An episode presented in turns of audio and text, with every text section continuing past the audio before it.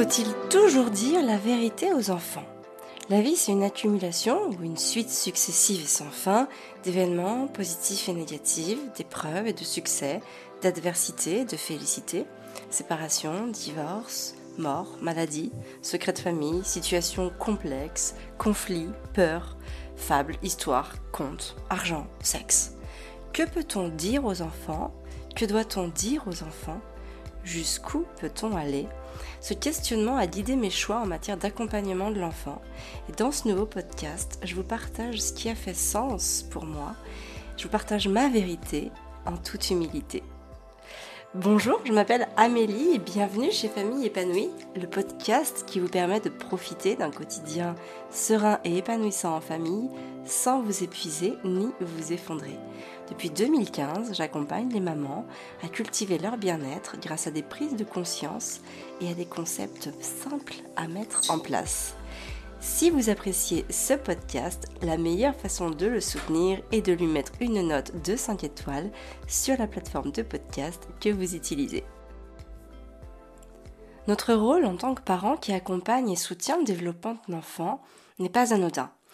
Notre comportement, les situations qu'on vit et la façon dont il réagit guident notre enfant dans sa propre construction. Nos paroles et les mots qu'on va employer sont comme du terreau pour la construction psychique de l'enfant. Et ce qu'on fait et ce qu'on dit amène des questionnements chez l'enfant. Il y est très sensible et il va aussi se construire sur cela.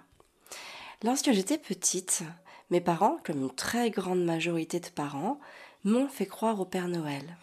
Chaque année, je vivais avec l'espoir de l'apercevoir entrant dans une cheminée avec sa hotte pleine de cadeaux. Je cherchais hein, son traîneau dans le ciel au retour de la messe de minuit. J'épiais le moindre bruit suspect dans le salon pendant le repas de la veillée, mais j'ai jamais eu la chance de le voir. Mes parents, mes grands-parents, mes oncles, mes tantes, ils me rassuraient en me disant bah, que le Père Noël était quelqu'un de très prudent, de très rapide, et que c'était la raison pour laquelle on ne le voyait pas, ou en tout cas pour laquelle c'était si dur de le voir. Et d'un autre côté, j'étais quand même lucide, je le voyais dans les grandes surfaces, il donnait des bonbons et il faisait des photos. Mais je trouvais ça très très étonnant. Et puis vint ce jour de décembre 1989, j'étais en CP, et hum, tous mes petits copains-copines m'ont dit que le Père Noël, c'était mes parents. Et en fait, je me souviens très bien, la première chose qui m'est venue à l'esprit de penser, avec toute la naïveté et la candeur de la petite fille que j'étais, c'est comment ça peut être mes parents, le Père Noël? Comment mes parents peuvent-ils réaliser ce travail colossal sur la terre entière à eux deux alors qu'ils sont tout le temps avec moi? C'est pas possible, j'étais très perplexe.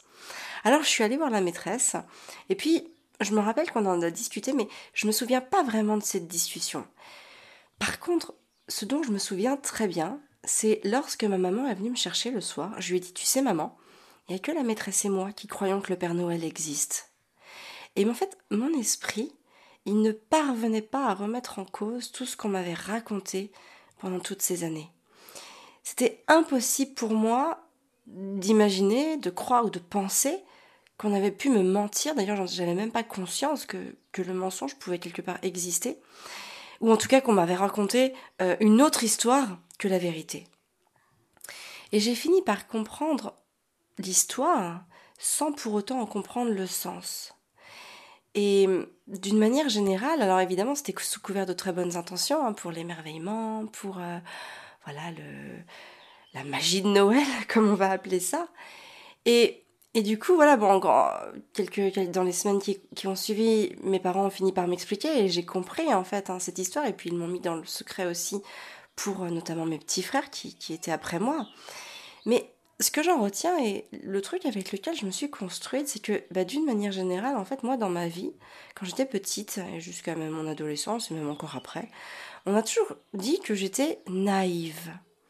Et en fait, il y a toujours eu cette dualité qui s'est inscrite en moi pourquoi est-ce qu'on dit que je suis naïve alors qu'on ne me dit pas la vérité? Est-ce que je dois trouver la vérité par moi-même? Est-ce que c'était ça ma mission Et en fait, ces étapes marquantes, elles ont vraiment été ben, la base de ma construction et de mon développement. C'est pourquoi évidemment, lorsque bah, s'est posée la question du Père Noël pour mes enfants, moi j'ai pas pu me résoudre à leur raconter une histoire qui au final m'a tant bouleversée. Pas dans le Père Noël en soi, mais dans le fait que je pouvais remettre en cause la parole des adultes et peut-être même de mes parents qui m'accompagnent au quotidien. Et je ne pouvais pas me résoudre à jouer de la crédulité, de la naïveté, et j'ai même envie de dire de l'innocence de mes enfants qui n'ont de toute façon aucun moyen, en tout cas aucun autre moyen, de comprendre la vérité par eux-mêmes. Et finalement, bah, cette vérité, elle s'est imposée d'elle-même à chaque fois. On a décidé avec Fabien, mon conjoint, de jouer la carte de la vérité, la carte de la transparence avec nos enfants. Pourquoi? Parce que l'enfant a un besoin intense et fondamental de comprendre le fonctionnement des choses et des personnes qui l'entourent. Qui, mieux que ses parents, peuvent lui offrir les réponses aux questions qu'il se pose, peuvent lui apporter des explications aux choses qu'il perçoit et qu'il ressent, que ce soit de manière consciente ou inconsciente. Avant d'être assez lucides pour comprendre la réalité, les enfants sont crédules et sont capables de faire une confiance aveugle à leurs parents et j'ai même envie de dire à tout autre, autre adulte. Alors, peu importe les situations qu'on va vivre au quotidien, nous, on a fait le choix de la vérité et de la transparence avec nos enfants. Il ne s'agit pas forcément de leur dire les choses comme on les expliquerait à un autre adulte, parce que l'enfant ne peut pas encore percevoir toutes les subtilités de la vie, mais ça va vraiment être de lui fournir les éléments de compréhension dont il a besoin pour que ça ait du sens pour lui. Donc du coup, on va parler ouvertement de la mort en évoquant par exemple nos arbres généalogiques et nos grands-parents qui sont déjà disparus, mais qui sont aussi toujours dans nos cœurs.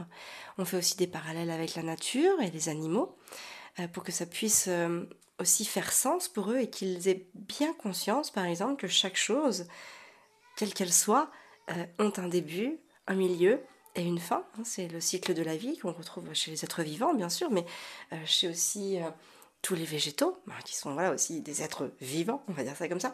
Mais finalement, il y a toujours cette notion de cycle, et on a joué la carte de pouvoir en parler euh, librement.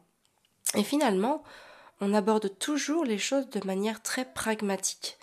Un divorce, une séparation, ça va être la conséquence de deux personnes qui ne parviennent plus à vivre ensemble ça ne veut pas dire qu'ils aiment moins les gens qui les entourent, mais juste que eux, ensemble, dans cette entité de couple, n'arrivent plus à s'entendre ou à se parler. Ce sont des choses qui arrivent.